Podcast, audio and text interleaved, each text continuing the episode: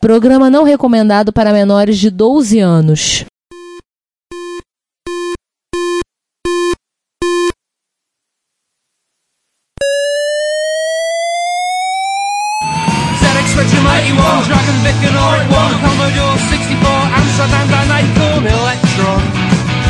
Dragon Vic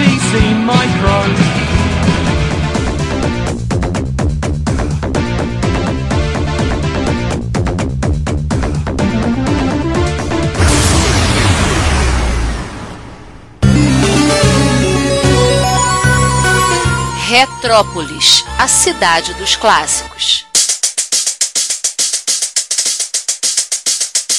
Mas enfim, como infelizmente não é lícito, essa fermentação toda, e aqui eu vou inverter é, as coisas, o Giovanni, hum? porque eu acho, acho que faz mais sentido. Anos 80, poder computacional explodindo, especialmente ali depois que a Intel lança o 386, permitiu que o Unix, enfim, né, nas suas diferentes versões, basicamente explodissem fora do mundo acadêmico, fora do mundo da computação, mundo dos negócios mesmo. Muita gente usando a Xenix, muita gente usando o 386X, que concorriam dentro desses escritórios com o OS2 em coisas como rede, é, multiusuário, multitarefa, compatibilidade com o MS-DOS e aí e o Unix se torna a grande arma do, dos 386 da Intel de deixar de lado os PDP e os VAX, que a Sun tinha que se virar lá com o que tinha na mão. E, e o 386 comendo solto. E por que que eu inverti? Que agora faz sentido esse texto da Computer World, ah, sim. Que, né, que fala, abre aspas, até muito recentemente, quase ninguém associava o Unix ao processamento de dados corporativo. O sistema operacional circulou quase que exclusivamente ambientes técnicos e acadêmicos, mas agora, quase inteiramente por conta dos esforços extenuantes da AT&T, ou seja, né, queimar mufa de advogado,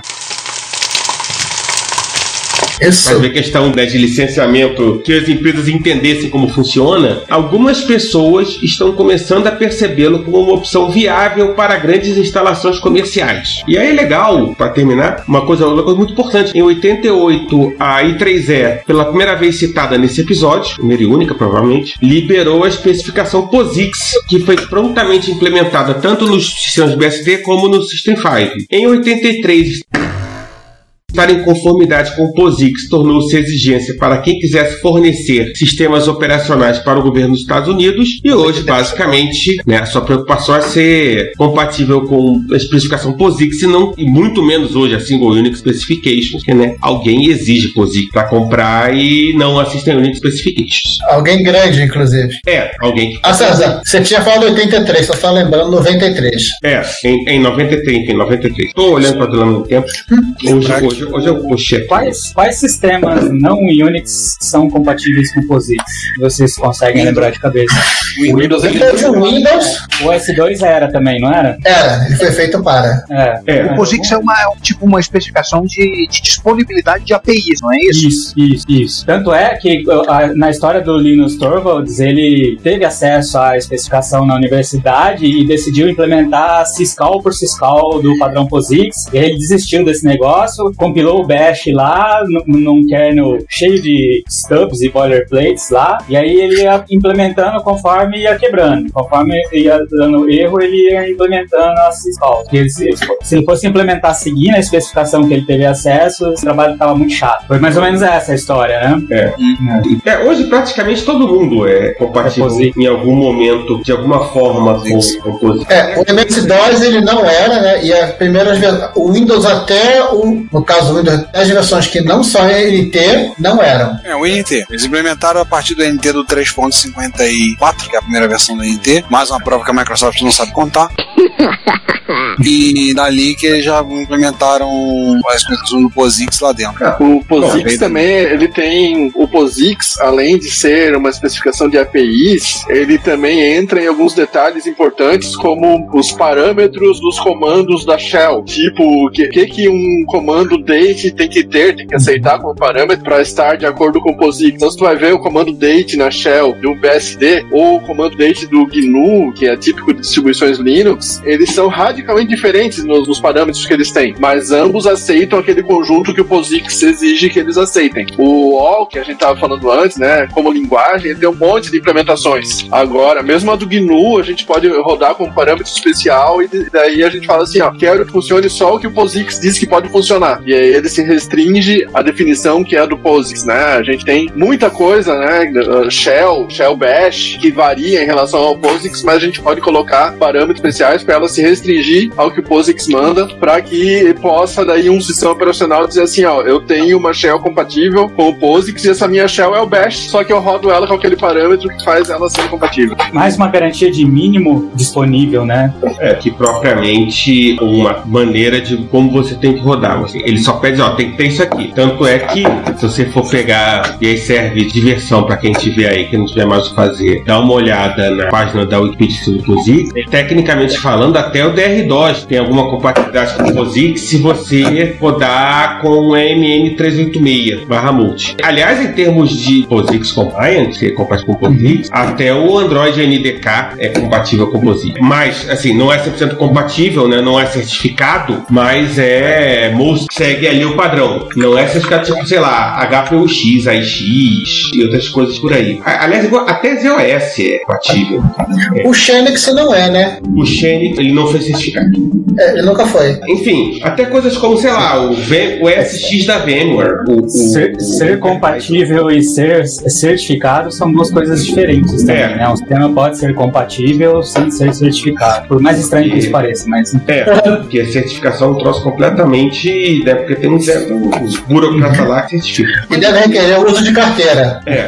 Mas, tem que dar um caminho. Mas isso não é um podcast sobre certificação, FOSIC. Eu acho que envolve né, advogado e, e, e, gerente de empresa, que a gente falar isso. Eu falar. Aí o sangue começa a correr, que a gente começa a falar das guerras do Unix, das Unix Wars. No final da década de 80, início das décadas de 90, ocorreu várias batalhas na justiça, que o pessoal lembra como as Unix Wars, né? diversos fornecedores buscam da definição de uma padronização. Então, não custa nada lembrar, no meio da década de 80, você já tinha as duas, duas ramificações do Unix. Você já tinha o System 5 da AT&T, nós comentamos ainda há pouco, e já tinha o BSD. Estava vindo lá pela Universidade de Berkeley, começou por lá, tudo veio como raiz do System 7, veio dali. Além de uma terceira via meio ali equilibrando coisa que era o, baseado no System 3, que era o Xenix. Mas isso aí ninguém dava muita bola. Então, como, como começou a coisa aí? Primeiro, vamos definir esse negócio. Como é que a gente vai fazer? Bem, um grupo de fornecedores, no ano de 1984, criou uma organização, criou a EXO. A ideia é vamos fazer um padrão para sistemas abertos, e Unix vai ser a base desse sistema, e vamos fazer assim, vai ficar legal, bonitinho, show de bola, e vamos embora. E aí, como é que O que, que aconteceu? A AT&T olhou e disse, ah, ah, ah, quero saber disso não, tô fora. Vou fazer, então, tem o Xopen, vou fazer o meu. Ela soltou o System 5 Interface Definition, um documento, o SVID, de 1985, e passou a requerer conformidade. Quer usar o novo System 5? Tem que obedecer esse documento aqui. Tem que especificar exatamente como tá aqui. Tem que estar tá amarradinho. Aí ela pegou a SCO e pegou a SAM e falou: Vamos, tesouros, não se juntem com essa jantada. Gentalha, gentalha! Pois é, em 88 ela pegou, chamou a SCO, famigerada, mas vamos tentar juntar o Xenix, que era da SCO, junto com o System 5, e aí criar o System V386. O System 5 386. E aí depois, junto com a SAM, falaram assim, vamos chamar aqui, vamos fazer o System 5 Release 4, que aí é o que a gente conhece como a abreviação SVR4. Parece o nome de SUV isso. É, parece o nome de SUV. E daí vem a origem do sistema que sucedeu o SAM OS, que é o Solaris. É, só um, é. carinhosamente, os Lowlares. Só uma curiosidade, o SunOS 4, ele é BSD, então quando a Sun lança o SunOS 5, que é a base para os Solaris, ela literalmente ela, ela, cortou o cordão umbilical, cortou as amarras com o Solaris antigo e passou um, um novo branch de desenvolvimento a partir do System 5. E vocês podem inclusive ver naquele, naquele gráfico. Eu usei nos anos 90 HPUX, que é o Unix HP, né? Ele era mais do lado do System 5, mas ele tinha os utilitários usuários, a interface do BSD também, com prefixos diferentes no nome. Então, tipo, tu rodava DF pra ver o, o espaço nos, nos file systems, né? Tu via o normal do sistema operacional, que era System 5. Mas se tu quisesse ver do jeito que o Berkeley usava, né? Que o BSD usava, tu só chamava como BDF e daí tu via o outro comportamento do mesmo programa. Tinha os programas sim, chifópagos. O binário, de, de acordo com o ArcV de zero, eles comportavam de maneira diferente. Isso. Uma nota pessoal, o primeiro sistema Unix que eu pus a mão e digitei comandos mesmo foi o System 5 386 da SCO. Foi a primeira vez que eu encostei a mão no- numa máquina rodando Unix e digitei cat, AD enter, nada aconteceu. E eu falei assim, nossa, que legal, amei isso aqui. E aí, é, Este é o ponto em que a, história do Unix fica pessoal para o Oswaldo. Isso, isso mesmo. É, já era apaixonado por isso aí, a primeira vez que eu vi numa cena só, workstation lindíssima da Silicon Graphics, rodando provavelmente IRIX, renderizando alguns vídeos do Jurassic Park. Eu em lembro 3D. que o Giovanni falou, só eu vou dar um relato pessoal disso aí, mas se você olhar o branch, no meio tá o branch do SunOS. Já que usa até o SunOS 4 para o Solar está três colunas à direita, ou à esquerda, dependendo de como você estiver olhando. Né? Pra mim é que eu tô vendo à direita. Aí começa o Solaris ali, coisa de maluco. Eu lembro que, como eu contei pra vocês no início, eu comecei no Unix com uma máquina da Intergraph. Precisando trabalhar em Intergraph, eu não lembro qual era o Unix que rodava nela. Mas a gente ficava doido vendo um programa lá, gerando desenho em 3D, os gráficos em 3D, as funções tridimensionais, vendo, ficava maluco vendo aquilo ali. Mas o meu primeiro contato com Unix que eu considero mesmo já foi com o 386 BSD, alguns anos depois, quando eu já entrei como monitor do laboratório. E aí ali eu fui aprender sobre vida, universo e tudo mais, poder do CAT, poder do LS, essas coisas. E aprender, como eu tava contando um dia em sala de aula, como é que eu aprendi a questão de processo em background. Tava começando na internet, fazia o FTP, baixava o arquivo, dava Ctrl Z, PG, ia pra casa no dia seguinte o arquivo tava na minha conta. Eu falei, uau, fantástico. Aí que eu aprendi como usar processo em background e foreground. O meu foi quando eu digitei CC, dei Enter, e ele falou que era um compilador C. E tinha um compilador C. Imagina, um sistema que já vem com um compilador C dentro. Later. Eu tava na época de aprender a Não programar em C de o qualquer jeito. Pascal, nem Turbo C, nem Microsoft Exato. Isso maravilha, Exato. tudo de graça. De Caramba. graça! Só de pensar que lá no meu tempo de laboratório, pegava, levava o Borland C pra botar em casa, levava três caixas de disquete, colocava pirata do Borland C pra instalar em casa. Aí, Isso foi uma das coisas que me fez encantar com Linux, né? Mas se eu quando chegar no Linux na pontinha, eu falo lá. É só deixar o comentário do Hitson. Nossa, Solaris era lenta demais. Nossa, era mesmo. É, o apelido era Slowlaris, né? Era os Aí, tinha o H6 também, que é o da HP, e tinha o X da IBM. É, tinha uma piada, é, eu, eu usei um AIX e Isn't Unix. Exatamente o que eu tava me lembrando. Eu usei um pouquinho na pós, o AIX, uma estação do AIX. Mas eu só usava ela pra telnet pra colocar na, na máquina da Sun os Solaris pra compilar o código. Só usava ela de terminal. A decisão de fazer esse fork e abandonar completamente do Sun S e do Solaris e fazer essa mudança desse cavalo de pau, a imprensa especializada bateu palminha, os consumidores acharam legal, mas tem fornecedores ficaram preocupados, viraram assim, pô, peraí, isso vai dar rolo, que a Sun vai ser privilegiada no meio dessa história. Então, aí criaram mais uma fundação, criaram a Open Software, Software Foundation, OSF. E aliás, por alguns fornecedores, né? Já estamos falando de Apollo Computer, o grupo Bull francês, a DEC, a HP, a IBM, a Nixdorf alemã, a Siemens, a G alemã também. E posteriormente entraram na patota Philips, Hitachi e esse grupo chegou a ter 100 membros. Tipo, só aquelas empresas que não contam em nada na área de tecnologia. É, vai lembrar que a a Apollo tava morrendo na época, né? A Apollo com sistema operacional já tava indo pro buraco na época. Foi comprada pela HP, né? É, tinha algumas empresas europeias, que no caso, como a Bull francesa, a Nixdorf e a Siemens alemã, a Philips holandesa, no Japão a Hitachi, que não apitavam tanto assim mercado, né? O pauteiro deixou na pauta, ninguém importante na fila do pão. Aí tamo lá, né? Já estamos já tamo com a X-Open, tamo a OSF, e aí em resposta ao OSF, aí junta a AT&T com a Sun e uma meia dúzia de das empresas, meia dúzia de 10 centavos aí, ela criou a Unix International. Pô, já tinha a X-Open, já tinha a OSF, já tinha agora a Unix International. Eu não consegui achar os membros da, dos Gatos Pingados. Acho que eles lutaram a torcida do América e vambora. Isso aí é igual aquela tira do XKCD, tem 26 padrões. Vamos criar um padrão para padronizar todos os padrões e ter só um. Resultado, agora tem 27 padrões. exatamente, exatamente. Então aí já estamos aí, ó, com X-Open, OSF e a Unix International. Nesse ponto a gente tem, começa, começou a. a saiu, o técnico jurídico, aí já passou pros advogados. E aí já começou a queda de braço também no departamento de vendas, lá entre a OSF e a Unix International, né? Com o X-Open no meio do caminho, fazendo meio. Tentando fazer o deixa disso, né? fazer o deixar disso na pancadaria, tá menos solto, tentando se equilibrar aí. E aí nós temos aí a, a primeira menção na nossa pauta do Motif, é especificação para interface gráfica. E é linda. Foi uma derrota. É- até hoje é linda. Interface gráfica mais bonita que eu já usei. assim, é lindo. não tô sendo sarcástico, não. É verdade mesmo. Eu acho lindo. Não, o CDE é, é o, é o ambiente operacional mais sexy que existe. É, muito legal, cara. Pra gente que gostava de coisas 3D, aquele visual da Rede Globo Vênus platinada lá tal, é, essa interface aí era do meu número. Desculpa E aí. assim, um, não, sim, tá ótimo. E o Motif, ele foi criado pela OSF e foi adotado. Com isso, aí, não sei, aí a UI, né, né, já perdeu, porque elas tinham criado o OpenLook, que era criado pela AT&T e pela Sun, mas eu lembro de ter usado usando Motif em instalação em máquina da Sun. Sim, era padrão. Eu lembro do OpenLook, mas não cheguei a botar a mão na máquina do OpenLook, não. Não me lembro. E aí, ou seja, ganhou o Motif, feito pela OSF, o OpenLook perdeu. No mundo aí- do DOS tinha um, um sisteminha chamado DeskView X, que era feita pela Quarterdeck, se não me engano, que fazia o XML. É, Ele tinha um visual motif-like, assim, as, as janelinhas e tal. Você chamava ele de dentro do DOS lá, ele carregava essa interface, tinha multitarefa. Eu lembro dele, lembro. Que é a do minha Desk View. MT-6, o, o que a minha Que- era, era só um utilitário para viabilizar o uso de memória do DeskView, mas ele acabou virando produto stop. É, isso mesmo. Tem uns fanboyismo aí, tem, tem uns aí. Fã do CDE, ó. É porque aquela coisa, né? O CDE foi o padrão do mundo Unix até a virada do século XXI. E ainda inspirou o nome do KDE, né? Aham. É, E inspirou o visual do XFCE. Nós já estamos entrando aí nessa queda de braço máximo, 1993, porque aí o pessoal decidiu, tá, chega, chega, a gente tá tomando na cabeça, estamos perdendo, tá briga chata, vamos parar esse negócio, vamos sentar e vamos conversar, vamos parar de brigar. Juntou o pessoal da UI, juntou o pessoal da OSF, vamos juntar e vamos fazer a Common Open Software Environment, a COSE. E aí a TT, cansado desse negócio, talvez com medo de mais um processo viesse no horizonte, Mais uma vez, a gente falando, vocês aqui de novo?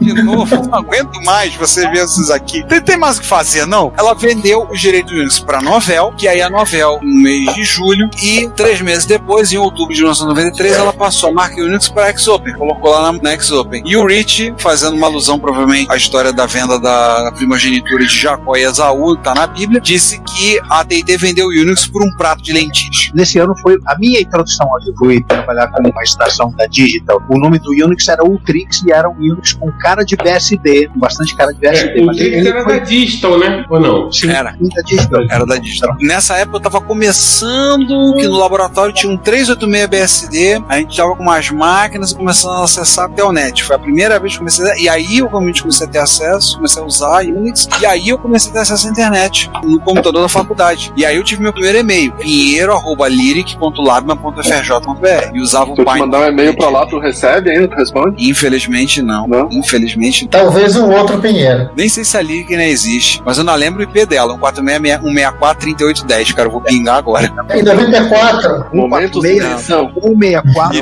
38 10. Acabei de pingar, não dá, cara. Ele Então- não está mais entre nós. No, God! No, God, please, no! No! No! No! Tô fazendo animal já. Boa, é que as máquinas do laboratório eram todos estilos de música. Aí é o servidor Linux. Olha aquela velha brincadeira de botar nome de máquina. Assim, assim como eu coloquei nos servidores da escola, quando tava todos os servidores Linux. Eu olhei, tinha uns servidores, eu falei, eu olhava, eu pensei bem, eu olhei servidores, cinco servidores, os gatos da turma do manda-chuva. Então a gente tinha lá chuchu, espeto, gene, bacana e batatinha.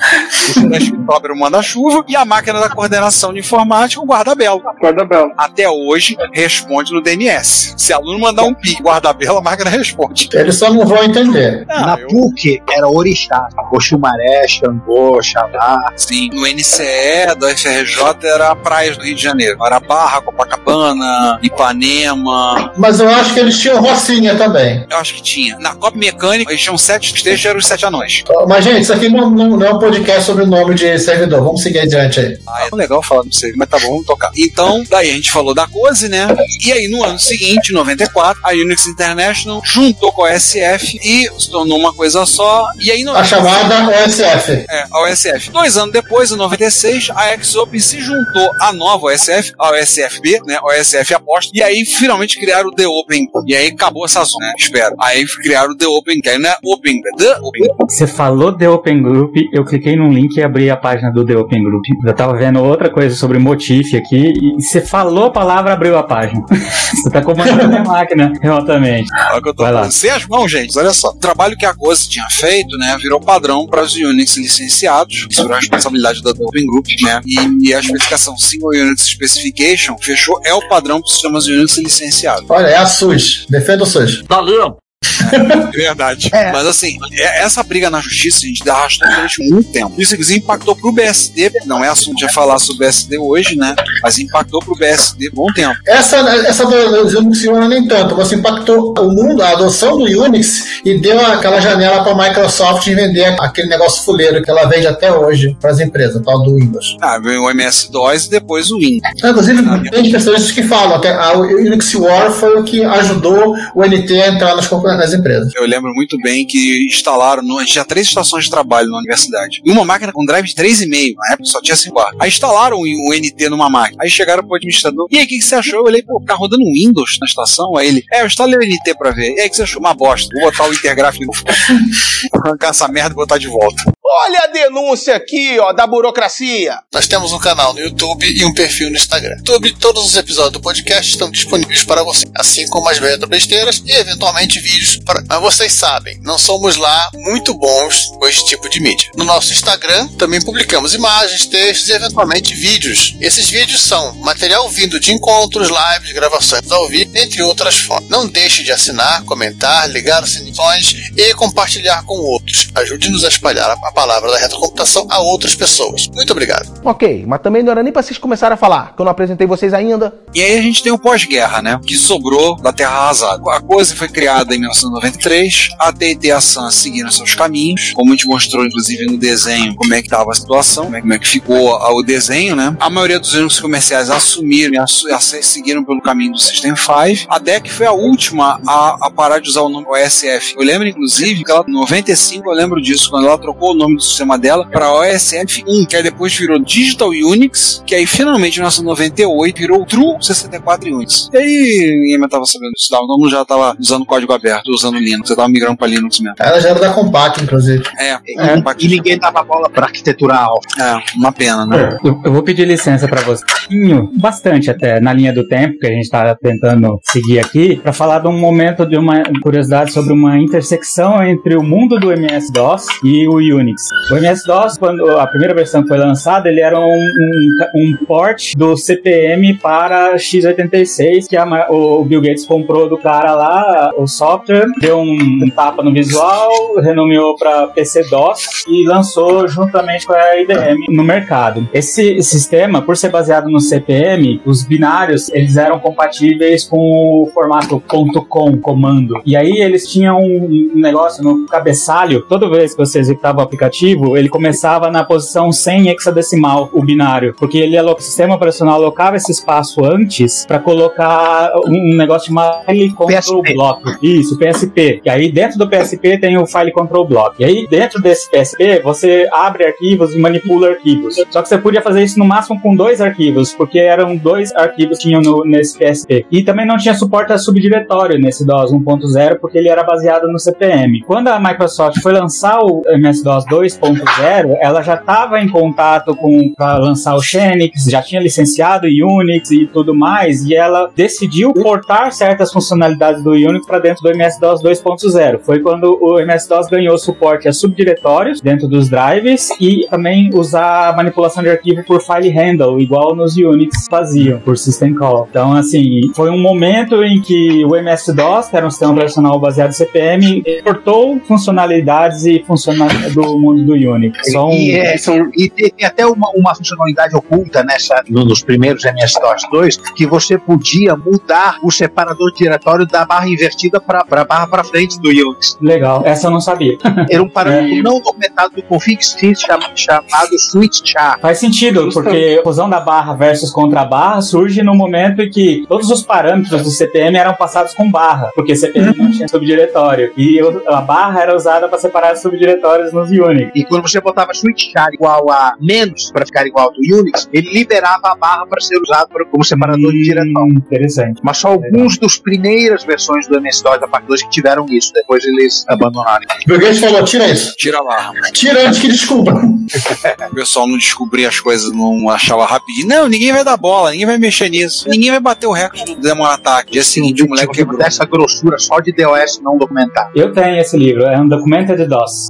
Isso. Tem, o, tem até as, as sacanagens que a Microsoft fazia, por exemplo, colocar um if na, na abertura do Windows 3.11 para É. ver se estava rodando o DR-DOS e travar. É, o, o o Bá falou é aproximadamente a verdade, sim. Todo, o DOS, que, que a gente conhece até o, o fim da vida dele, ele, ele é basicamente o 3.3 com algumas coisinhas a mais, mas basicamente a arquitetura dele é, momento, é essa. E foi nesse momento que ficou nítida e clara a diferença do PC-DOS da IBM para o MS-DOS da, da Microsoft. Charles Petzold é o nome do autor do livro. Não, não, eu vou achar. Charlie Petzold é do Code da Microsoft, de outros livros da Microsoft. Mas eu vou achar aqui o Undocumented DOS e, e falo depois. Mas seguindo adiante, pra gente voltar um pouquinho mais no tempo. 1991, né? A gente teve dois fatos a lembrar. Na verdade, três. Estou falando de dois. A Unix System Laboratories, né? O SL, que era a parte da DD que estava cuidando do Unix, estava junto com a Novell. Aí fizeram um Unix baseado no System 5 Release 4 para processadores 386 e 46, que aí já nele já estava implementado TCP/IP, mas também tava as coisas da Novell, que era o IPX e o SPX, que é o Unix caras. Ele, ele era um Unix, era um System 5, com alguns utilitáriozinhos a mais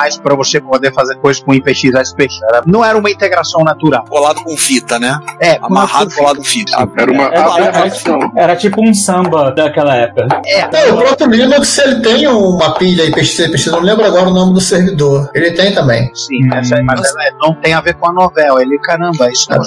Eu usei isso no Slackware em 1997. Como eu ainda estava trabalhando no CNE, eu achava super importante que uma máquina Unix pudesse ser, ser usada como servidor novel e isso, Andrew Schum. Andrew Schum, é isso mesmo. O Bafa lembrou aqui. botou. E E na Calypso, o segundo fato teve em 91, né? A gente ia citar, quatro cidadãos que eram desenvolvedores do BS. E um deles era o Bill Joy. Don Seeley, Mike Carroll, o Bill Jolitz e o Trent Hine saíram da universidade. Vamos fundar a nossa própria empresa, a Berkeley Software Design, BSDI. E aí vamos fazer um Unix para Intel. E aí vamos fazer um Unix completamente livre código da ADID. Se vocês Aí, Ricardo. na live, vocês vão ver em tela grande, o Giovanni tem um CD do BSDI. Nossa, onde é que foi desencavar esse treco? Eles estavam distribuindo. Aquele- Aquela coisa, né? Era que nem mídia do Ubuntu, né? Não, não sabe, não tem interesse. Não, eu quero, eu quero. Pra quê? Não vou usar, não vou usar, mas tá aqui na coleção, tá aqui. Vou pendurar na parede, tá? Vou nela. Em algum momento, uma galera comprou o S2 Warp também. Era bastante comum a gente comprar umas coisas que não ia usar.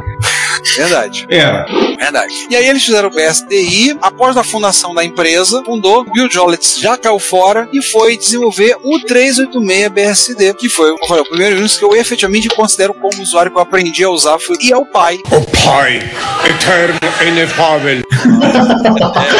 Marvel, da família BSD inteira. Free BSD, Net BSD, OpenBSD, o Dragonfly, o Darwin, vambora, né? Manda-chuva que é o pai que criou todo mundo. E onde a gente rodou durante muito tempo no FRJ de cima do 3 BSD, rodou uma das, um dos maiores matadores de tempo da história. Um servidor de MUD, baseado no Dico MUD. Assim, Ele também é indiretamente ascendente do macOS, né? Então. é, macOS também. E você me lembra do 3 do BSD também por causa do servidor de MUD que rodava na universidade e parou, e ninguém fazia porcaria nenhuma, que era só jogando MUD o dia inteiro. Não no meu laboratório, no laboratório lá da eletrônica. E aí a gente tem É o principal dessa história, né? Do pessoal de Berkeley faz- saindo para fazer um, um Unix que não tinha relação com eles, veio outro processo, ou um. Aí eles receberam um visita daquele macaquinho, né, o processímio, e aí em 1992 veio a TD através da USL, vai lá, manda o macaquinho bater um papo com a BSDI, violação de propriedade intelectual, ponto Unix, e aí a briga ficou lá, e aí o que aconteceu? Caiu na mão de um juiz, nome é ótimo, Dickinson R. D. Bevois, negou a liminar para a USL, dizendo, ó, você não tem direito autoral provado sobre o Linux 32V, não havia aviso de copyright no código fonte até o ano de 1982. Assim, aquele negócio de não ter licença, não tem nada assim, assim, eles, a, a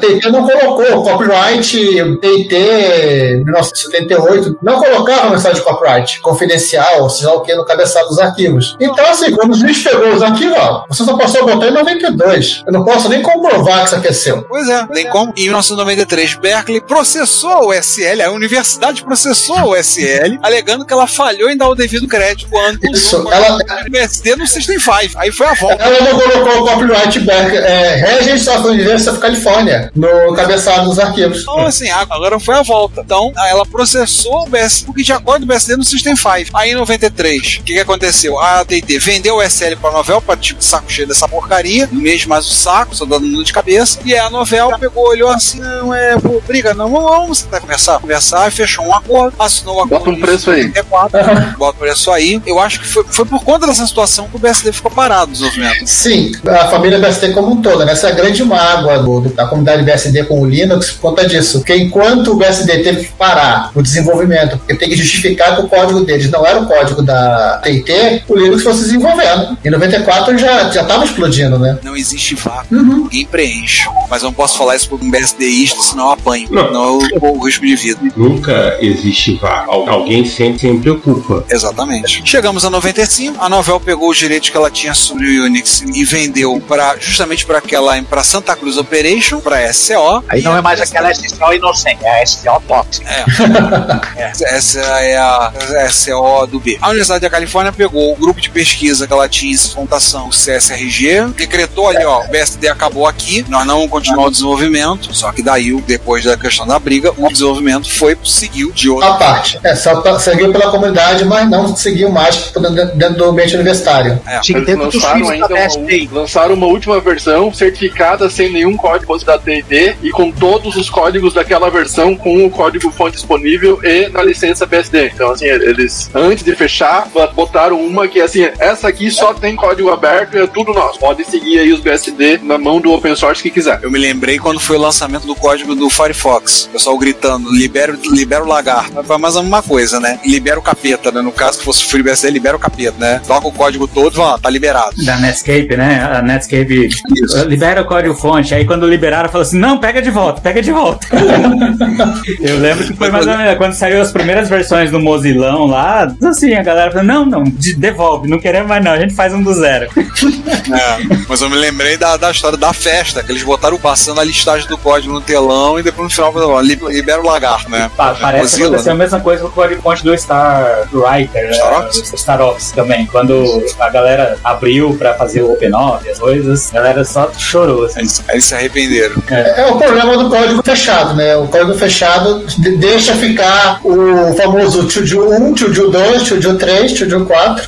Então nós estamos aí em 95, passamos, já passamos o nosso ponto corte, chegamos em 1997, quando a Apple tinha comprado a Next, e com isso tinha tido a volta do Messias deles, Steve Jobs. A Apple que estava bem mal das pernas, vocês lembram de ter citado a história do João Amélio, né? Dizendo que a Apple era um navio que estava afundando e meu objetivo é encostar ele na praia para salvar o maior número de pessoas possível. Eles pegaram a Next, não foi por causa do Next Cube, não foi por causa do Next Cube, foi por causa do Next Step, sistema operacional baseado em BSD, que eles tinham para ser o sistema operacional dos seus computadores. Pensaram em pegar o BIOS da ABI, que era a fundação. A ABI foi fundada pelo Jean-Louis Gasset. Jean Yes, que era, que era ex- ex- Apple. Ex-Apple, né? É, aliás, em evento da VCF, recentemente, fizeram uma exposição de 50 anos, tinha uma B-Box lá, botaram uma B-Box, a máquina, né, rodando BIOS. Outro que eles cogitaram foi o Solaris, pegar os Lolaris e navegar. O NextApp rodava nas estações da Next, mas já tinha porte para Intel T2 bits, para rodar em Spark, para rodar no XP RISC, que era da HP, se você do HP. HP. A base dele era BSD e também base no Mac. Mac que a gente não citou até agora, que é impressionante, que é aquele sistema operacional microkernel de pesquisa desenvolvido na Universidade de Carne de Mellon. Só- 86, eu acho. Quando a Apple tava mal das pernas e adquiriu a Next, na verdade foi um abraço também para a Next, porque a Next também não estava bem das pernas. Tinha o, Bill, o- tinha o Steve Jobs, com muito dinheiro lá dentro, mas você sabe que milionário não gasta o dinheiro dele para fazer uma empresa dar certo. Também já tava meio que largando aquele osso lá, já tinham desistido de lançar novos hardwares, e por isso os ports do Next Step já tinham sido feitos para outras plataformas, porque o objetivo deles era licenciar, inclusive para um possível cliente que seria a Apple. É, inclusive o, o Job nessa época estava mais, mais, mais preocupado com a Pixel Pixar, né? Ele estava mais na Pixar. E, inclusive, a aquisição da Pixar foi também por causa desse problema que a Pixar é a única empresa que comprava o equipamento da Next, usava os equipamentos da Next. E o software da Pixar, que era o Renderman, ele rodava na plataforma Next. Se essa empresa, a Pixar seria vendida porque o, o dono lá, o cara do Star Wars lá, o George Lucas. George Lucas estava precisando pagar umas contas com a ex-esposa dele lá no divórcio e ele estava vendendo tudo, inclusive a Pixar, que era uma empresa de software, não uma empresa de animação. Aí o Steve Jobs comprou essa empresa para que ela não fosse fechada, entendeu? Então a história da Pixar era no- em termos de software, não tanto de animação ou produção É, eu lembro que a Next parou de vender hardware durante um bom tempo, depois era só, só o Next Step. Isso. Realmente, falou, eu lembro disso. Era só Next Step que ela tava despachando. E uma outra curiosidade, assim, primeiro, a Apple contratou o Steve Jobs. Segundo, o Steve Jobs escolheu aonde eu vou comprar o seu profissional novo. Olha, tem essa minha empresa aqui. É. Ele comprou da própria empresa dele. Isso. Porque ele também sabia que lá o dinheiro já não estava dando mais dinheiro. Foi um abraço de dois. Quase o abraço dos afogados, né? Isso. E o, tem uma curiosidade que ele recebeu, é, tanto que, que conta, né? Isso está no, no Fire in the Valley, que, o- aqui, o, que ele recebeu de ações da Apple em, relação à compra da, da Next, ele já pegou e vendeu. Ele nem ficou com aquilo. É, Não tá valendo nada na época. E uma coisa interessante que não é só o kernel, né? Eles tinham também o, a parte de interface gráfica, gerenciador de janelas e tal. O projeto GNU tentou lançar um projeto chamado GNU Step para emular essa interface dessa workstation. E aí os, os caras do projeto GNU às vezes entram em embates tão grandes que fazem com que eles não consigam lançar sequer um kernel, né? Então imagina um ambiente gráfico completo. Começou a ter muita treta lá. Um dos caras trabalhava no projeto GNU Step é brasileiro, chama Alfredo Kojima. Aí o Alfredo Kojima saiu do projeto e lançou um gerenciador de janelas dele, que era o Window Maker, que era baseado no- visualmente no Next Step. E que depois foi colocado de volta no projeto GNU Step. Isso. Mundinho pequeno e mal frequentado, né? O- A gente organizou um evento, eu, o Giovanni e o César participamos na ação de um evento 2000, foi 2000, que o Kojima veio falar aqui no Rio. A gente trouxe ele. E o Kojima perguntou, por que o Widowmaker? Ele disse, sabe que eu jogava um MUD que tinha um cara que jogava que era o Widowmaker. Aí eu falei, porra, tu jogava esse MUD também? tu lembra desse cara? Era um MUD que tinha na, no servidor na Unicamp. Eu falei, pô, jogava esse MUD também. O Arrastão da Baixada Fluminense era o nome do MUD. do cara. E o cara era o Widowmaker, era o cara que fez. Esse MUD que a gente tinha no FRJ. Aí ele criou o dele e foi lá. Ele, "Ah, eu jogava lá, achei um barato. Eu, eu botei um N, ficou um Windowmaker. Tá merda, pequeno mal frequentado mesmo. E assim, o interessante é que o projeto aqui no Step ele era desenvolvido em Objective-C. Precisaram implementar um front-end Objective-C no GCC. E aí o Kojima detestava Objective-C. Então quando ele foi fazer o Window Maker, ele começou em C.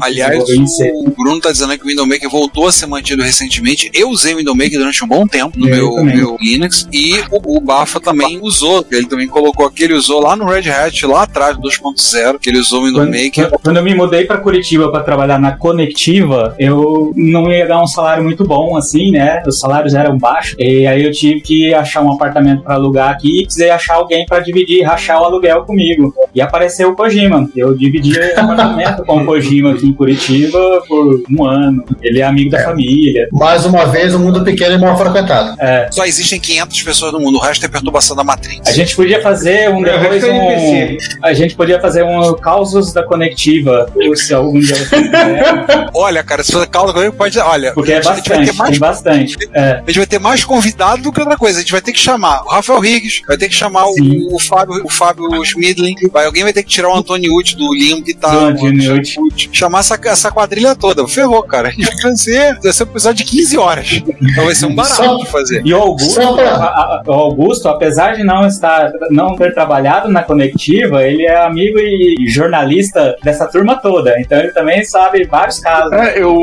É. eu trabalhei pra Conectivo, internas. assim, não, não Ah, fui trabalhou? funcionário, né? Mas eu, eu É. tinha um contrato com a revista do Linux. Ah, é, isso sim, isso sim. Você não trabalhou. Não, eu digo, quando você não trabalhou lá, você não trabalhou lá dentro do, do escritório, É, nossa. É. Não fui nunca funcionário, mas estava sempre próximo. É, sempre teve por dentro das fofocas lá também. Inclusive, o Bruno falou eu, também, cara. Eu comecei, na verdade. Um dia eu conto essa história, mas assim, Tá. eu, eu, eu tive um problema com os Lecros, o Giovanni me passou, o HD morreu, eu digo que é a coisa dos Lecros, mas depois eu fui pro conector. Não, não, primeiro, primeiro nós instalamos o Red Hat 2, Não, ele não funcionou. Instalamos o Red Hat 2 via, via, via X, inclusive. Vamos, vamos testar o instalador, que, que depois a Red Hat arrancou daquilo ali e nunca mais falou que ele existiu, porque não funcionava. E a gente botou os Lecro, o HD queimou, aí eu ficava zoando dizendo que foi os Lecro que queimou o HD, mas eu só num outro ano, em 98, que aí eu usei, eu comecei com o Conectiva 2. Eu tenho uma, toda uma história do Conectiva 2, eu ganhei a caixa dos meus pais, eu tenho a caixa até hoje aqui. Mas a gente pode falar isso quando a gente começar a falar de, de Linux. Exatamente. E só para fechar esse papo do OpenStep, do GNU-Step, o- tem um projeto que está parado tanto quanto o GNU-Step em si, né, que é o Etoile, que é uma ambiente de- operacional para o GNU-Step que quase imita o macOS 10. Que inclusive fica, fica muito bonito. E agora vamos voltar à pauta, porque tem, tem aquela outra coisa que a gente não comentou que aconteceu em 91. Pois é, falando de 1991, né? Tem aquela famosa história de um sujeitinho, né? Um finlandês que era usuário de, inicialmente de Sinclair QL, que um tal de Linus Torvalds, estudante de pós no mestrado, né? Ele graduando ainda. É, assim, ele levou. O mestrado dele durou mais do que o meu. O meu levou quatro anos, o dele levou seis ou sete. Eu, Quando eu vi isso, eu fiquei feliz. Eu falei, puta que bom. Ele publicou do Dancer pelo tempo que homens eram homens e fazia seus próprios drives dispositivos. E ele anunciou e começou o desenvolvimento do Linux, uma coisa que a gente não vai entrar em detalhes. A gente falar isso dentro do nosso intervalo do ponto de corte. A gente vai falar isso num episódio no futuro. Ele começou a implementar o Linux com base no Minix, projeto lá do, do Titi o Tannenbaum. Começou a usar a ferramenta do GNU e coisa foi, deu no que deu. Deu nós aqui, estamos nós aqui. Mas aí não vamos falar de Linux, vamos falar dos anos 2000, né? Isso. Que aconteceu lá. Essa situação a gente lembra, essa a gente viveu. 2000, a SCO vendeu o direito do Linux. Os direitos do Linux eu te contava, é passando de mão em mão, né? Que é os direitos do AMI, né? É sabonete e banheiro coletivo. É passando de mão em mão. É corremão de quartel. Aí passou pra Caldeira Systems, que mudou de nome pra The SCO Group. E aí começou. Já é SCOC. Tem, a anterior era B, SAC já. É, essa é a do mal. Essa é. E aí foi o estouro da, das .com, né? No início dos anos 2000, que aí começou o pessoal a consolidar os Unix, e aí começou a pipocar um monte. E do que tinha surgido no- nos anos 80, o que que tava consolidando? Tava, digamos assim, ficando. Solaris, HPUX, AIX, é que tava ficando. A Silicon já tava em buraco também. Então ela largou o Irix de mão. É, ela em 2000 anunciou que usaria Linux e o Windows na rádio dela e tocou o Irix até 2006 só pode, como legado, tipo, enquanto ela fosse obrigada a dar suporte. Deixa se vocês acham algum, algum sentido nisso que eu vou falar. Essa época dos anos 2000 me parece o fim da era das workstations, porque os personal computers começaram a ter poder o suficiente para atender as necessidades de estações de trabalhos mais poderosas. Então me parece que nenhum desses grandes players do mundo Unix estava preparado para esse mundo dos personal computers substituindo o mercado deles. E eles foram todos pegos de calça curta. E quando eles começaram a perder muito dinheiro, eles começaram a tentar ganhar dinheiro na justiça ao invés de fazendo só. Ó, faz sentido isso? Sim, faz. Faz porque a- as estações de trabalho, cara, demais não compensa. Eu lembro que eu tava na pós, eu tava começando a mexer com no Linux, tava alguma coisa de programação paralela. Tinha uma máquina de 48 núcleos no laboratório de computação científica, eu tava começando a mexer com isso. Aí tava a ver coisa com Linux, que aí eu virei pra um professor, falei, que ele era esposo de uma professora minha. Aí eu virei e falei assim, professor, esse de Linux aí vai longe, hein? Não, mas não sei o que é pra trabalhar, professor. Tem, porque eu tinha um cara que tava fazendo, o primeiro, o primeiro cara que defendeu tese no programa que tava inserido, o programa era muito novo na UF. Ele fez uma gambiarra para enfiar a biblioteca de passagem de mensagem, o MPI, dentro do Linux. Na época não tinha. Hoje tem o MPI, beleza. Hoje em dia é com o pé nas costas. Mas eu lembro que eu falei pro professor, esse cara, isso aí vai longe. Eu falei, não tem custo, isso aqui. Não, será que eu não sei? Ele tinha uma estação da IBM na mesa dele. Provavelmente ele já se aposentou, mas a vontade que eu tenho de encontrar com ele é o professor Elson. Bom, cadê aquela estação? Embora, né? Deve estar um, deve estar um PC lá na mesa dele. Se ele não estiver lá, né? Aqui não, deve ser aposentado. Uma coisa triste do fim da era das workstations é que elas eram muito bonitas, né? Você pega o gabinete da Silicon Graphics, eles caprichavam, era as Spark, eram todos Pesado. muito. Era pra ver todo mundo de mudar. É, Eu eram, tive uma Índigo aqui em casa. Uma Índigo era a verdinha, Índigo 2. Cara, na boa, se eu botar na balança, ela devia pesar uns 30, 40 quilos. Eu desisti. Eu falei, não, vou fazer, vou tentar fazer, mexer. Eu dei essa máquina pro Sandro. Ele falou, não, leva. Eu ganhei a máquina, não, leva, leva. Ele foi pegar, porra, mas é pesada mesmo, não é pior do que você pensava. Vai embora, tira isso daqui de casa. Tava com medo de quebrar o piso com ela. Muito pesada, socorro, mas eram lindas. Tava vendo os vídeos da VCF agora, e um cara fez uma exposição de Siri, mostrando a Indy, a última, né, que saiu a O2. Lindas, lindas. Nossa, eu já tive vontade, uma época, de comprar um gabinete de uma Indy e adaptar um PC dentro. Não, até as Sans que tinham- seguiam um visual mais discreto, cara, também eram bonitas. Também eram bonitas. Agora basta ver os teclados que estão na moda hoje, né? Pegando a estética daquela época, né? E inclusive todos eles são pesados iguais os teclados daquela época. né? Que aproveita não levar também. Eu não posso falar muito não, porque deixa eu mostrar pra vocês o meu teclado, né? É que eu tenho um Model M. Meu teclado de uso normal é o Model M da IBM, orgulhosamente fabricado em 1993. Ou Muito 1994 mesmo. Eu falo pros alunos sempre que o meu teclado tem dupla função. Ele tem a função de teclado e de martelo pra bater prego na parede. Tá certo. Mas seguindo com a- o roteiro do, do ano 2000, né? Em 2013 o- a SL Group ela começou a fazer um monte de, de ações judiciais contra usuários e distribuição de Linux. Se, literalmente saiu processando todo mundo. Inclusive um processo contra a IBM dizendo que a IBM tinha doado o código para o Linux que pertencia a ela. A Novell processou a SO alegando que quem tinha o direito do Unix era ela. E, né, César, depois de um monte de ganho e vende e perde de, de sequência de decisões para ambos os lados, né? Em 2010, o júri decidiu quase com unanimidade que a Novell e não a SO, que era dona do Unix,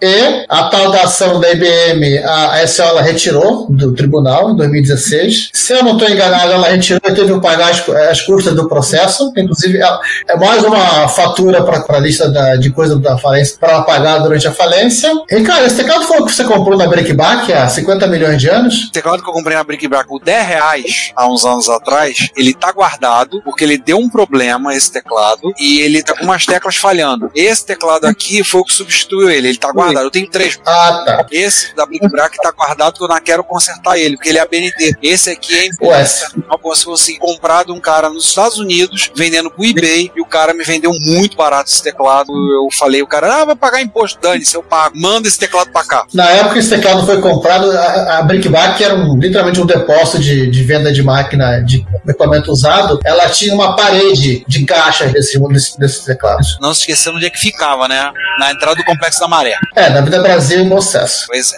Tinha uma Silicon lá vendo uns anos Tinham atrás. várias máquinas assim. O que mais aconteceu lá pelos anos 2000? Em 2005, a Sun liberou o Solaris em código aberto, chamou o projeto de Open Solaris, mas, mas aí aconteceu que a Sun foi comprada pela Oracle e a Oracle ela só queria o Java e matou tudo, todo o resto da em 2010. E o, Tony- o Tony Stark cancelou o projeto. O que é uma pena, tinha muita coisa boa da Sun, muita coisa legal. ZFS, BTRFS. Não, o BTR é Dora, E aí, eles, e aí eles resolveram investir na única que não era tão legal. Pois é. Mas era o que fazia sentido para uma empresa de banco de dados. Basicamente, todos os sistemas operacionais baseados em Unix que estão atualmente em uso mais ou menos razoavelmente grande são o Linux e o macOS. Mais ou menos, razoavelmente, não. O Linux eh, que tá no Android é o mais usado no mundo hoje. Apesar de ser um Linux sodomizado, né? Mas tudo bem. Dá até pena. E cada vez que alguém fala que Android é Linux, Deus mata os 10 gatinhos.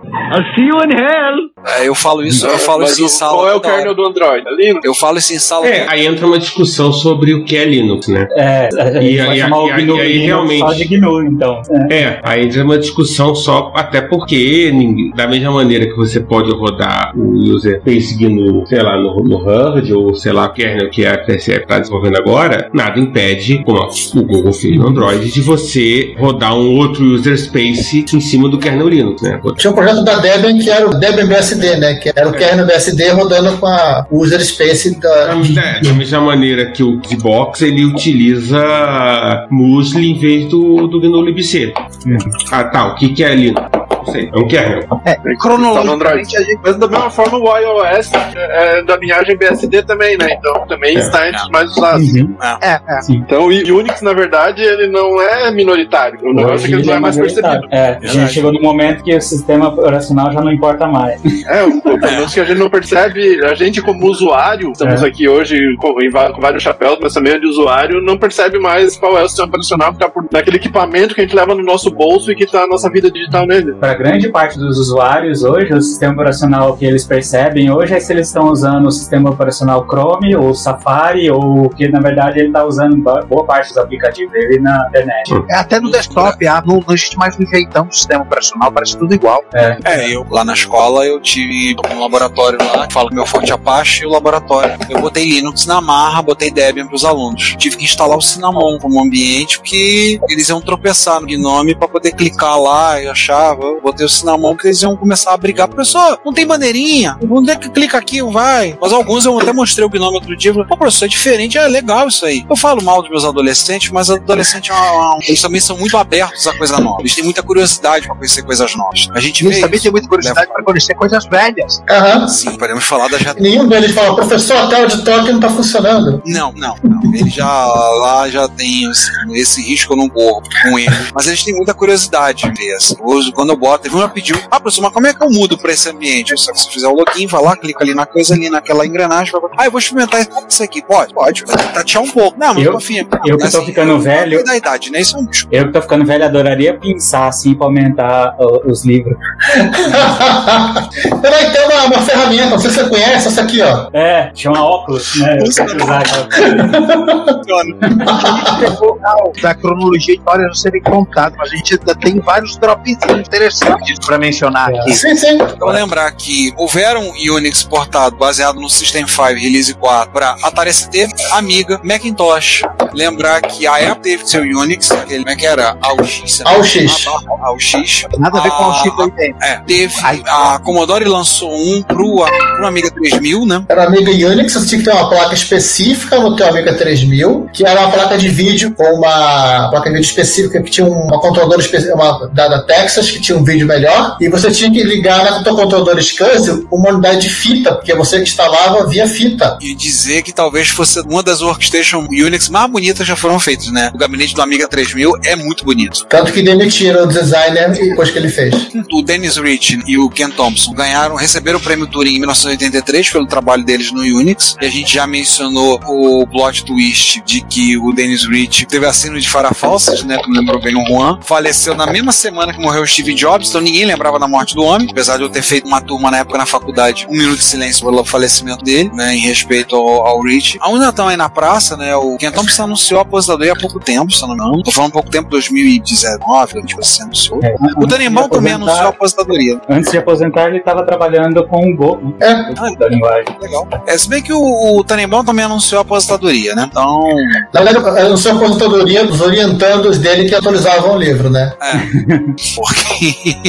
Vou te contar. Ô, livrinho. Um ouvinte nosso, Marcelo Sávio, fez uma apresentação em 2019 sobre os 50 anos do Unix, já botar o link, e ele conta algumas coisas com alguns detalhes um pouco diferentes. Aliás, uma coisa da apresentação do Marcelo Sávio, ele vem mais atrás do que a gente veio. Então ele começa a coisa lá na Segunda Guerra Mundial, lá nos anos 40, 50, umas coisas que ele enfoca um pouco, são um pouco diferentes. E ele conta diferente, inclusive, quanto aos 50 anos terem sido em 2019, né? A gente tá considerando que os 50 anos são no ano corrente. É, é, são os anos de incubadora versus os anos expostos ao É, o- a nossa contagem aqui começou do dia em que fizeram aquela apresentação famosa, né? E ele deve estar contando do início do desenvolvimento lá pra jogar joguinho espacial. Exato. É que ele nasceu em 69 e queria puxar a brasa passageira dele. Na verdade, Sávio não 169, não, ele nasceu um pouco depois. Ah, tá. É porque não, tem um slide que fala 69 tem ali no Storage e tem ele, não. Achei que fosse. Acho que ele nasceu um pouco depois. Mas aí tudo bem, mas aí ele, ele vai ter que contar. Talvez ele ouvindo esse episódio, talvez ele ouvir esse trecho, talvez na Retro Rio ele fale com a gente, ó, peraí, se você comentasse com a gente na Retro Rio. Muito bom o episódio que vocês fizeram. Pena que tava tudo errado, né? Tipo,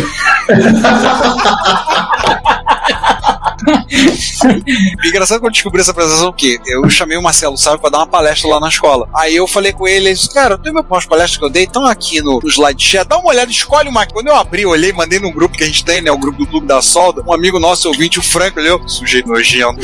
Mas assim, uma quantidade absurda de palestras. Eu falei assim, eu, cara, eu não sei nem por onde começar, escolhe uma aí. Eu falei, não sei lá, cara, dá pra. E eu fui ler essa do Unix. Essa do Unix eu fiz questão de ler toda. Gostei muito. A gente vai botar, inclusive, no show notes. Vocês vão ter que topar com a cada três slides. Tem uma propagandazinha do SlideShare, mas tudo bem, aguenta. É só instalar o adblock. Não funciona. Eu tenho, eu tenho o adblock que não funcionou. Aqui funciona. Aqui não funcionou não. Mas continuando nas das histórias. Bell Labs, que hoje em dia tá na mão da... Tava na Lucent, foi pra Nokia... Tá na mão de alguém aí, não sei. Não, não, tô confundindo com o laboratório da Xerox, que era da Xerox. Não, a Belabs estava. Nokia é Belabs, tá com eles. Tá com a Nokia? Não. No final foi tudo pra Finlândia. Foi Finlândia. Bell Labs fez desenvolvimentos com o Unix, versão 8, versão 9, versão 10, mas aí só escreveu em arquivo, botou em paper, botaram algumas coisas aí, fizeram uns focos aí, depois eles deram mais um cavalo de pau, deram uma guinada e vamos fazer o nosso novo operacional, resolveram fazer o Plan 9. Plan 9 foi um Bell Labs. Provavelmente o nome é justamente alusão ao filme Plan 9 for Outer Space. Provavelmente foi por conta disso. Certamente, o nome do mascote é Glenda. É o nome do Greg, do Greg. Tem inclusive um filme chamado Glenn or Glenda com ele. É, sabe que eu comecei a ver esse filme uma vez, mas não foi nem deu um problema no streaming que eu tava usando. Acabei não conseguindo acabar de ver. Mas eu fico ter curiosidade Tem até de remake, tem até remake moderno dele. Ah, Sério? Só um detalhe, Ricardo. O V8, V9, V10, agora um pouco mais recentemente, é, tipo nos últimos cinco anos, foram disponibilizados também para qualquer interessado, mas não é só para determinadas universidades. Só que só pode usar para pesquisa, não pode usar para fazer produto derivado, não é open source, né? Ah. Pode estar disponível para serviço, mas não pode ser usado para gerar novos produtos. Tá, agora, né? Porque na época muita gente só sabia que ele existia porque leu o paper da SM. Exatamente. Ele agora o V8, V9, V10 só agora abri aqui foi liberado em 2017 e já o- os anteriores estão todos sob uma licença BSD desde 2002. O V1, V2, etc, até o V7. Olha, tudo virou BSD no final. Tudo virou licença BSD, aham. Eu acho que só uma coisa que não tá na pauta, só fazer duas menções rápidas. Tropix, que foi uma derivação do Linux que tentaram fazer lá na UFRJ, né, no ICE, nem sei como é que ficou a situação, e fazer uma menção honrosa ao SOX. Se o Júlio Neves ouvir a gente falando disso, não mencionar o SOX, ele vai brigar com a gente. O SOX era um Unix-like, tem um livro que você pode pegar no dataset, um livro que você liter- literalmente chama de descrição de comandos, tem bastante coisa interessante. Eu estava lendo esse livro, inclusive, não só a descrição do sorte, do CAT e dos comandos de, do Unix brasileiro, como também toda uma introdução dos autores, do autor ou dos autores, sobre essa, essa coisa do mundo Unix. Fala até de MSX, por incrível que pareça. Por falar em É, se a gente não MSX, menciona- tem o Usix. Sim. É verdade, o Unix de 8 bits do Alan Cox. Não, o Fusix. Esse é o Fusix. É, esse é, o Não, o História- Fusix é- não, o Fusix não é do Adriano e o Usix é do Welcraft. Não, Não, é o É o contrário. contrário. Na verdade, eu vou tentar resumir essa história. Existia um código chamado USE, usei do Douglas Brown, que um cidadão, um russo, o cara começou a querer portar o código para rodar em XT, 88. Com ele, Adriano Camargo Rodrigues da Cunha, tratado com ele, resolveu portar aquilo para MSX. E o USIX foi desenvolvido até a versão 2.0. Página no SourceForge continua ativa até hoje, mas o Adriano abriu mão, parou o desenvolvimento há muitos anos, ninguém assumiu. Parte do código que ele desenvolveu lá, inclusive uma pilha TCP/IP, foi parar no, no Fusix do Alan Cox. O Alan Cox começou a desenvolver o Fusix e parte do trabalho do Usix está lá no caso da licença permite, foi parar no Fusix, lá no desenvolvimento, e o Fusix tem até um porte para MSX, mas eu não sei como é que tá a questão disso que eu parei de olhar já tá, mas ele tava portando de farra o Fusix para tudo que é plataforma de 8-bit que ele achava pela frente, tava fazendo. E eu lembro do Alan Cox brigando com a Mapper do MSX, reclamando o negócio funciona, não sei como é brigando, chiando lá. E tinha inclusive alguns MSXeiros que estavam dando uma bola para ele, né? dando uma ideia para ele, algumas coisas, dando tirando umas dúvidas dele quanto à arquitetura da máquina. Uma vez eu tentei compilar o, o Fusix, só que assim, eu, eu cansei de ficar instalando pacote de resolver dependência. Um dia eu volto. O Bruno RS, eu cheguei a rodar o Tropix na época dos meus estudos de Linux e Unix. Eu lembro, mas eu não cheguei. Eu lembro quando o Tropix saiu, tava no FRJ, era aluno, a primeira cópia saiu, saiu no jornal, a gente não tinha acesso. Era coisa lá do NCE. Infelizmente não teve acesso. Agora eu queria só dizer um negócio pra você. Se, a respeito deste episódio, você quiser enviar um comentário, um elogio, uma crítica construtiva ou uma correção, porque afinal a gente erra também, seja ela no nosso site ou no canal do YouTube, ou ainda você quiser nos enviar um e-mail, não hesite, faça. Você pode falar conosco através do Twitter, nosso perfil é o arroba Retrópolis, nos comentários desse episódio, desse post, vocês estão vendo agora, retrópolis.net.br ou no retrópolis com acento no o.com nos comentários do nosso canal do YouTube no Retrópolis, no nosso e-mail, o contato arroba retrópolis.net.br e vários outros locais. Nunca se esqueça do que nós sempre dizemos: o seu comentário é o nosso salário. Muito obrigado pelo seu tempo e pela sua audição. Se vocês gostaram, gostaram. Se não gostaram, que se dane. Alguém lembra de mais alguma coisa? Uma situação, alguma menção honrosa? Eu posso dar uma mini menção horrorosa, que faz um pouco de sem sentido nesse episódio. Eu trabalhei num projeto que o cliente era a TT. Eu posso falar porque não tem cláusula de não falar. Não vou falar o que que foi feito. Mas esse projeto tem uma curiosidade que ele foi iniciado, ele foi parado, depois ele voltou de novo, né? E quem iniciou foi um tiozinho chamado David Corn. Não sei se vocês já ouviram falar.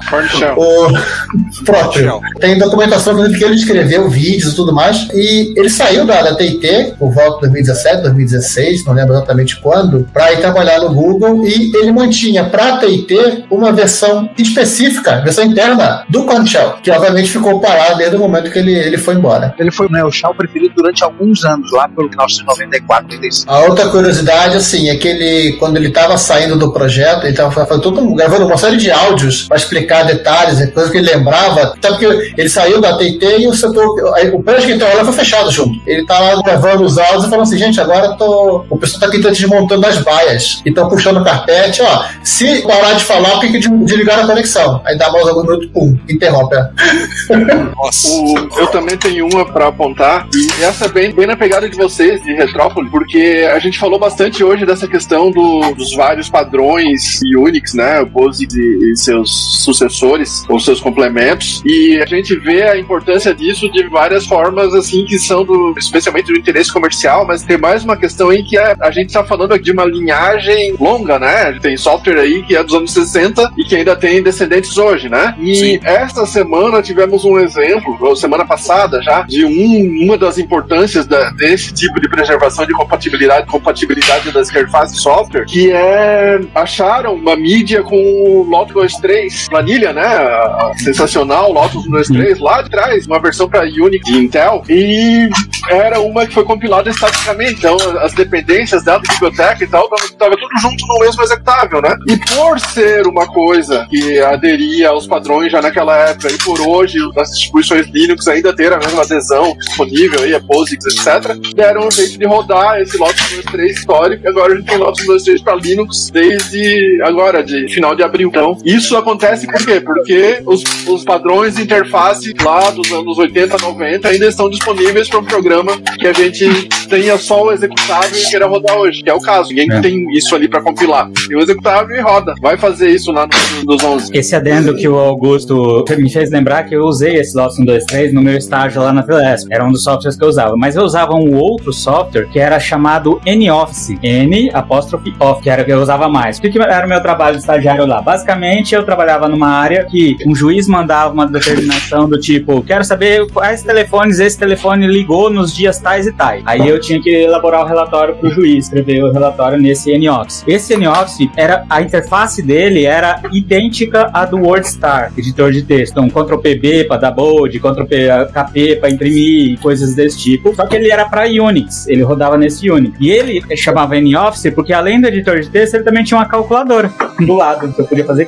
Então, por, só por isso ele já era chamado de Office. E esse N-Office, ele era um software nacional. Ele era feito por uma empresa do Rio Grande do Sul chamada Nutec, por isso N-Office. Essa Nutec tinha um envolvimento, uma parceria com a, o, o URGS lá dentro e eles começaram a ter acesso a links de internet antes da, da internet comercial chegar no Brasil. Quando a internet comercial chegou no Brasil, um provedor de internet que viria a se chamar NutecNet. A NutecNet espalhou vários filiados de provedores de internet pelo Brasil todo, inclusive na cidade onde eu morava na época, que era São José do Rio Preto, no interior de São Paulo. E essa NutecNet eh, foi adquirida pelo grupo RBS no Rio Grande do Sul, que renomeou eles para ZAS. Depois do ZAS, eles viraram Terra e eles são o provedor Terra hoje. Ou seja, era uma empresa, era uma software house que desenvolvia um software para Unix, que se tornou um provedor de internet gigantesco depois. Toda essa linhagem vem, vem desde lá. Culpa do Unix. Exato.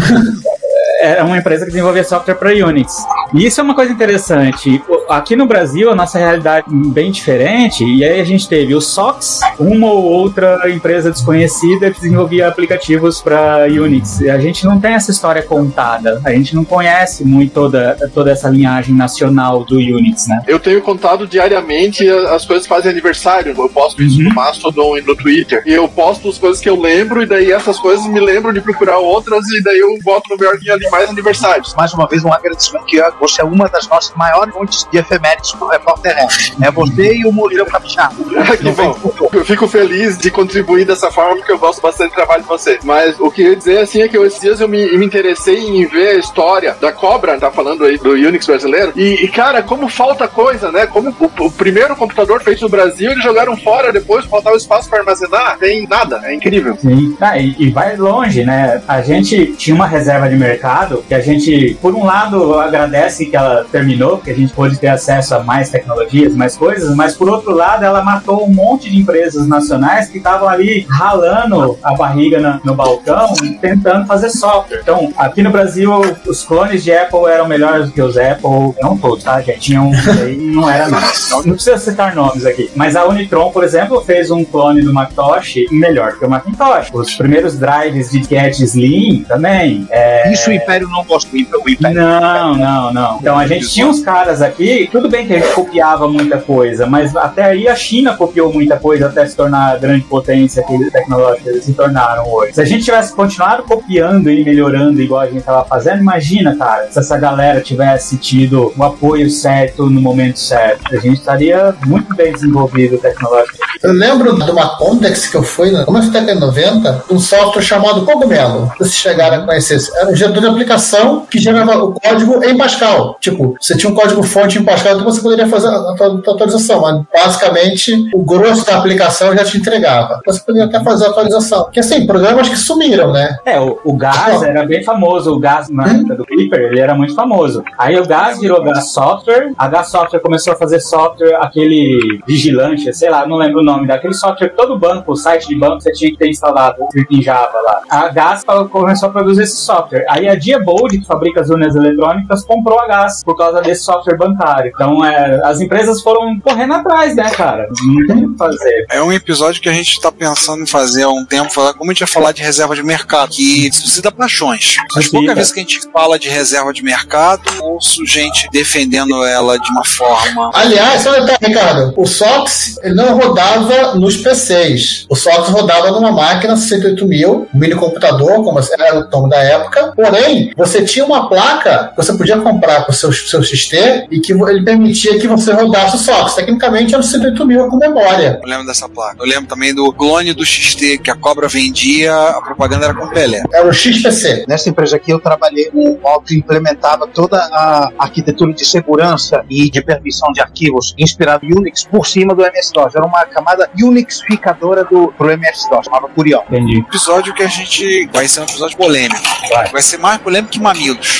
Mamilos, lógico, são muito polêmicos. Pra falar de É. reserva de mercado. Talvez a abordagem ideal para lidar com isso seja fazer uma abordagem respeitosa às pessoas que trabalhavam antes da reserva de mercado e contar os fatos, o que aconteceu. Aconteceu isso, isso, isso, sem julgamento de valor, sabe? Sem julgar isso foi bom, isso foi ruim, isso foi. Foi o que foi. Paciência. Não dá para mudar Só, mais. só das máquinas de fliperama já dá de ter um, Isso. um, um episódio inteiro. É, só, só aquele artigo do Augusto sobre a Taito lá vi- virar no episódio já. Já, já, já. É. A gente Já usamos, usamos esse artigo. Quando falamos da Taito. Não qual foi o episódio que a gente falou a Taito te usou. Matéria sobre a Taito Brasil. Porque Foi o do, dossiê dos Space Invaders. Ah, sim, sim, sim. Se a gente para pra pensar, todos os caras que fizeram hardware no Brasil durante a, a reserva de mercado, por um lado eles estavam ganhando dinheiro, aprendendo, se lançando, empreendendo e tudo mais, mas por outro também, eles eram engenheiros de coração. Todo engenheiro de coração gosta da, da novidade, da inovação. Eles olhavam para aquilo que estava acontecendo nos outros países e falavam assim, puta, mano, vontade de aquele super processador para eu aqui agora fazer,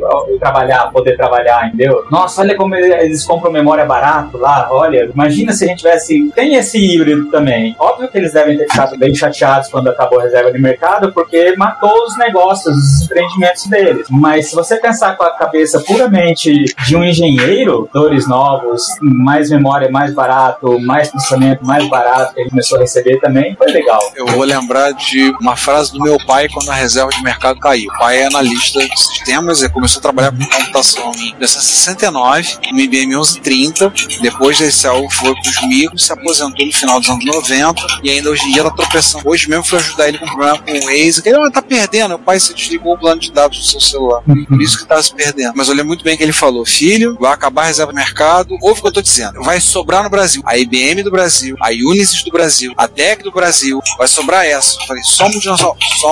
Tu vai ver todo mundo acabar. O que sobreviveu além foi empresa ligada a banco, a gente falou, Cobra, que foi comprada pelo Banco do Brasil, Taltec, lá do Itaú, a CID, que acabou depois junto com as Copos e foi parar na mão do Bradesco, e algumas assim, outras, e a gente Depois a, a Itautec vendeu a. Ela separou, ela absorveu o braço de tecnologia. Tudo bem, que agora o caixa automático do Itaú tudo acelerou. Pelo que o tempo que demora para você fazer qualquer coisa naquilo lá. Dois mil anos depois. E a parte que era de automação eles venderam para OK. Ah, mas só voltando rapidamente, a gente estava falando de Unix, dê uma olhada aqui no site do Fusic, só para quem tiver curiosidade. Tem porte do Amstrad NC200, ou seja, César, você pode depois se quiser brincar com o seu Amstrad NC200, você pode tentar. Tem umas máquinas que eu não conheço, eu vou pular.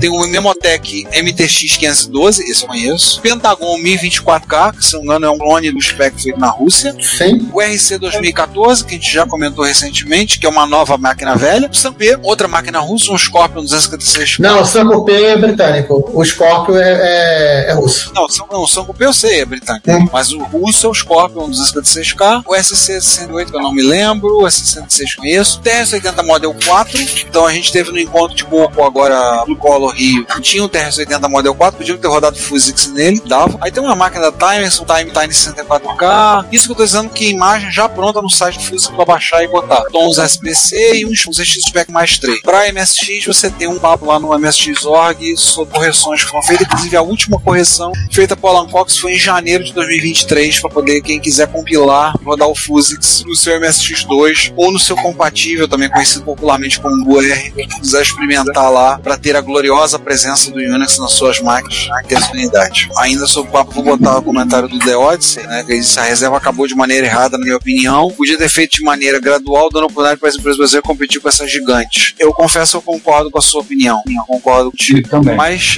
esse é um assunto que vai render paixão, vai dar briga. Quando formos tocar no assunto reserva de mercado, eu tenho certeza que vai ter um quebra-pau, que vai entrar política na dança, e aí vai entrar uma brigalhada do caramba. Então, É. talvez esse seja o penúltimo episódio do Retrópolis, para o último ser aquele processo. A gente vai falar o processo da Texas, eu tô Da Texas. É, mas na verdade, assim, não tem muito jeito, não tem para escapar da reserva, porque vamos falar sobre a política de reserva de mercado. Sim. A palavra política que vem também da, do inglês policy, não de police. Vem do grego estratégia e companhia. Isso é um fanfarrão, chefe. É, estratégia, estratégia.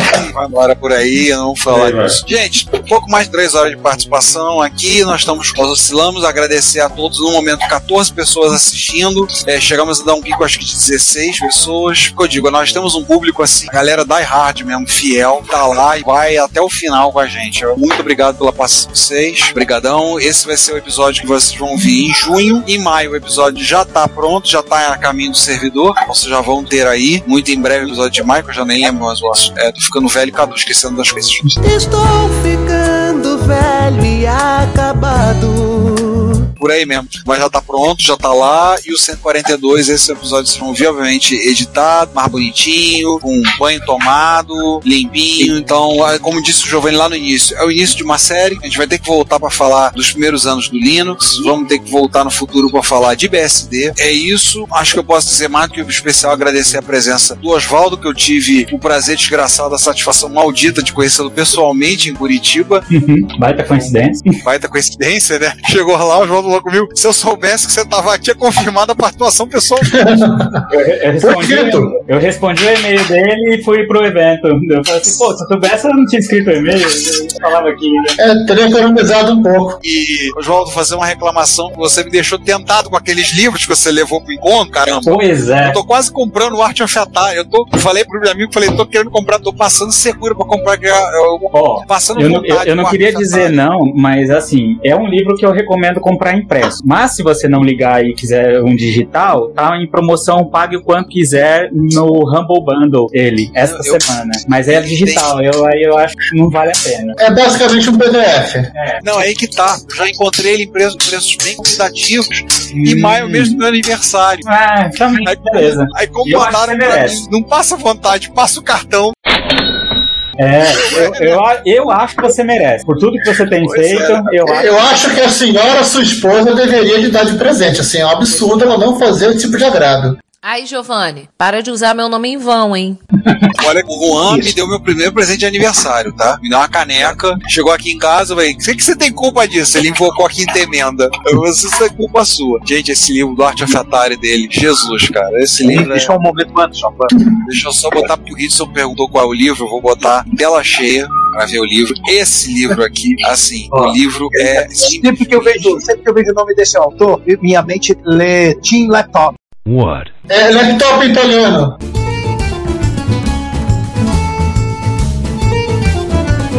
Esse livro é lindo. E Hitson tem ele à venda no Brasil. Não é nada barato, mas eu já encontrei ele à venda. Mas eu acho que eu vou ter que comprar agora, depois dessa eu vou ter que correr e comprar primeiro, que alguém vai comprar na minha frente.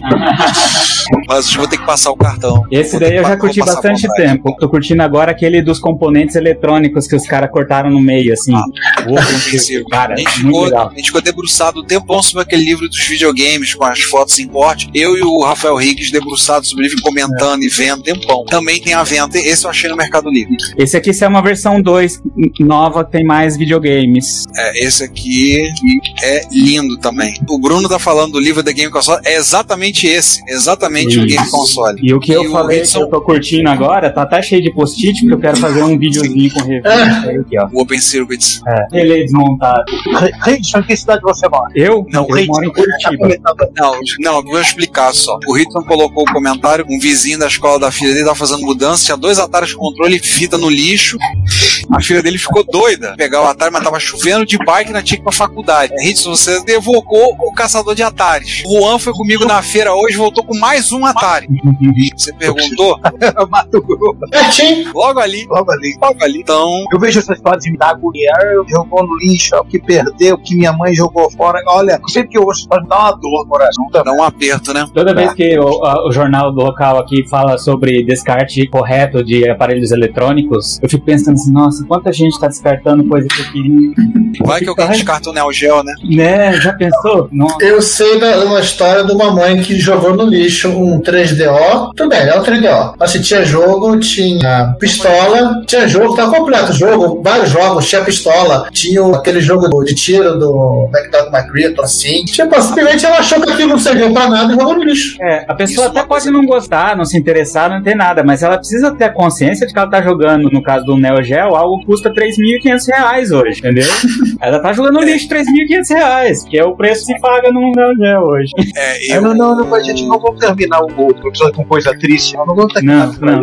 Não, isso é uma coisa que eu não posso reclamar nunca, nem da minha mãe nem da minha esposa. assim. nunca jogaram coisa fora. Se vou jogar, ela perguntava primeiro. Ah, vem cá, garota. Não, vai usar esse negócio? Não quer? Não, mas eu quero. Vê lá, hein? Vai ficar juntando tralha dentro de casa, não. Mas, mãe, eu junto tralha, Apareceu um, fone, apareceu um fone clone na minha cara por 50 reais. Daqueles que é teclado chinês. chinês. De sucata, 50 reais. Tem, tem aquela tem- piada, tem- tem aquela piada antiga dos caras que acordam assado no, no meio da noite. Que que foi? Aí a mulher pergunta: O que, que aconteceu? Eu tive um pesadelo. O que, que você sonhou? Eu falo assim: Eu sonhei que você vendeu tudo minhas coisas pelo preço que eu disse paguei. É um pesadelo muito justo. É uma coisa muito mesmo. Então, v- vamos encerrar o, o episódio para que é, pra gente poder ir ao banheiro. pois é, já bebemos um bocado de água, Boa né? ideia, boa ideia. Então, mais uma vez, obrigado, Oswaldo, por ter vindo. Eu queria agradecer ao Augusto também estar participando e dizer que BR Linux foi a minha página inicial do meu, meu- durante muitos anos. Eu bati a ponta no BR Linux para ler as notícias. Mais uma vez, muito obrigado, João. Todas as vezes que eu mandei divulgação de evento, você sempre colocou. Você tem culpa no Juan tá nesse rolê, né? Pois é, e assim, eu sempre fico feliz nessas histórias, falando assim no, no, com o verbo no tempo passado, né? Mas esse ano eu notei que, na verdade, o BR Linux já voltou, né? Eu criei uma instância no Mastodon com o domínio do BR Linux e tô publicando de lá o conteúdo retro do BR Linux, né? Além de colocar outras efemérides de tecnologia e também novidades, né? Então o BR Linux está no ar de novo. Virou Retro BR Linux. Barra Tretei muito lá. também foi assim. É, eu também tretei muito lá com o Javeiro. E você fez isso mesmo? Fiz. Defendendo Python. É bom pegar esse link do Retrópolis Avulso. né? Pega esse link aí que eu acabei de, de botar. Isso foi quando eu notei, graças a você, eu notei que tem esse terra de computação e aí eu dei isso no meu blog. E aí, em 2009, Pois é. o primeiro encontro que o Juan apareceu. Eu lembro do Juan nesse encontro. Depois ele começou a participar, via, aí comprou micro. Aí foi comprar, comprou o primeiro micro dele, comprou um Hotbit. Você ainda tem esse Hotbit, né, Juan? Aí acho que o Hotbit que eu tenho não é mais. Ele foi absorvido. Aí abriu a porteira, descambou. Desculpa, Juan. Um dia tem que mostrar pra vocês as fotos quando a gente fez a mudança do Juan. É, tem que desculpa pra essas pessoas. Mostrar essas fotos, não ficar horrorizado. Jesus. Ah, eu estou muito mais light, mano. Ah, vamos ver por quanto tempo, né? É, o repetir Três Atares na feira, cara. Hoje, hoje ele me pegou o terceiro, eu falei, vai ficar os três? Não, não, vou vender. Eu falei, bom, né? Não quero mais carregar a caixa toda, não, cara. Eu não consegui dormir naquele dia depois. Eu mandei pra tia da tia. Ah, pra tia, A tia da do tia, tia. né? Ou a tia do a tia tia. do tia pra, pra consertar o É a Melanie, gente, alô, Melanie. Vamos fechar então. Beleza. Tricotando, falando, beijando. Gente, Vamos fechar com essa imagem aqui, que é a lembrança de que a Bell e a T&T já estiveram no Brasil, com outro nome, é claro, e publicavam uma revista chamada Sino Azul, que era a, basicamente uma notícia de novidades, que era a Telefônica BR, a Brazilian Telephone Company, que virou a CTB. Então é isso, gente. Ah, vocês É, estão galera. aqui, os nossos fiéis ouvintes. Muito obrigado. Foi muito bom fazer esse episódio. Levar muitas histórias, de muita coisa, saber e relembrar muita coisa. Já vi que eu vou ter que mexer um monte de coisa nas minhas apresentações lá da escola. Já vi que eu vou ter que pegar, Acontece. fazer umas correções de rumo lá. E é isso, gente. A gente se vê então. Esse episódio que estamos gravando, vocês vão vir em junho. Nos vemos então no episódio de julho. Não sei se vai ser outro episódio. Um episódio tão longo, de pauta tão longo. Vamos ver como é que vai ser. Se a pauta tá longa, como é que vai ser. Então até mais. Fui. Gente, tchau pra todos. Valeu, obrigado. gente. Abraço. Obrigado pelo convite. Peraí, Vamos fazer a. Opa! E o se foi? Augusto saiu. Ele, ele não se despediu? Ele fez despedido. Pediu quando o Juan Eu manualmente. Ah, tá. Ele foi despedido de call, tá bom. Então tá bom. Então vamos despedir logo, rapidinho. Recado, a gente pode voltar no Repórter Retro ainda em junho. E ah, depois te ver qual é o assunto. Gente, E obrigado, Oswaldo. eu E obrigado meio que postumamente ao Augusto, que já se foi. E agora você pode falar. Retro Rio, gente, não esqueçam, 9 e 10 de junho, tá lá no site, visitem o espaço local de sempre, o HC Redondo 103 no Meia, Retro Rio, no meio do feriado do Corpus Christi, sexta e sábado do feriado. Então, se sair a tempo, Não, não. Quando, que a quando gente esse episódio sair, já terá acontecido. o, já terá acontecido. Tá, mas a gente vai ter que botar lá. Mas de qualquer forma, vale pro, pros ouvintes que tiverem aí. Quem É, quem estiver vendo ao, ao vivo, vai. Já foi avisado. Já foi avisado. Ou no YouTube, daqui a um dia, o que vai, vai permanecer. Bom, gente, é isso. Tchau. Mais fácil. Mais fácil. Eu, eu adoro esse poder de síntese do César. Um dia eu vou chegar perto disso. Porque como esse não é um podcast para despedidas longas, eu só vou dizer tchau, beijo, fui. Valeu, pessoal. Obrigado pelo convite aí. Sempre precisarem, eu adoro contar causos e participar dessas, dessas conversas aleatórias sobre antiguidade. Não velharias, porque a gente não é velho, né? Mas é clássico. antiguidades.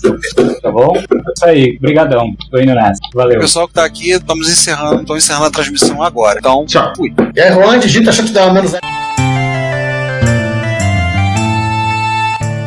Eu sou Raimundo e aqui é Retrópolis, a cidade dos clássicos.